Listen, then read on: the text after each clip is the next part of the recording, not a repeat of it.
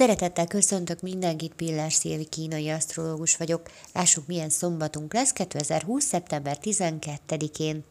Ha tegnap érzelmileg elfáradtál, akkor a mai napot töltsd egy kicsit csendes magányban. Jól esik egyedül lenni, befelé fordulni, pihenni, nem mozdulni. A mai nem a változtatások napja, inkább az állandóságé. Ma nem azon van a fókusz, hogy mit hogyan lehetne megváltoztatni, inkább ma az a fontos, hogy mit hogyan lehetne megjavítani, jobbá tenni, nem pedig lecserélni.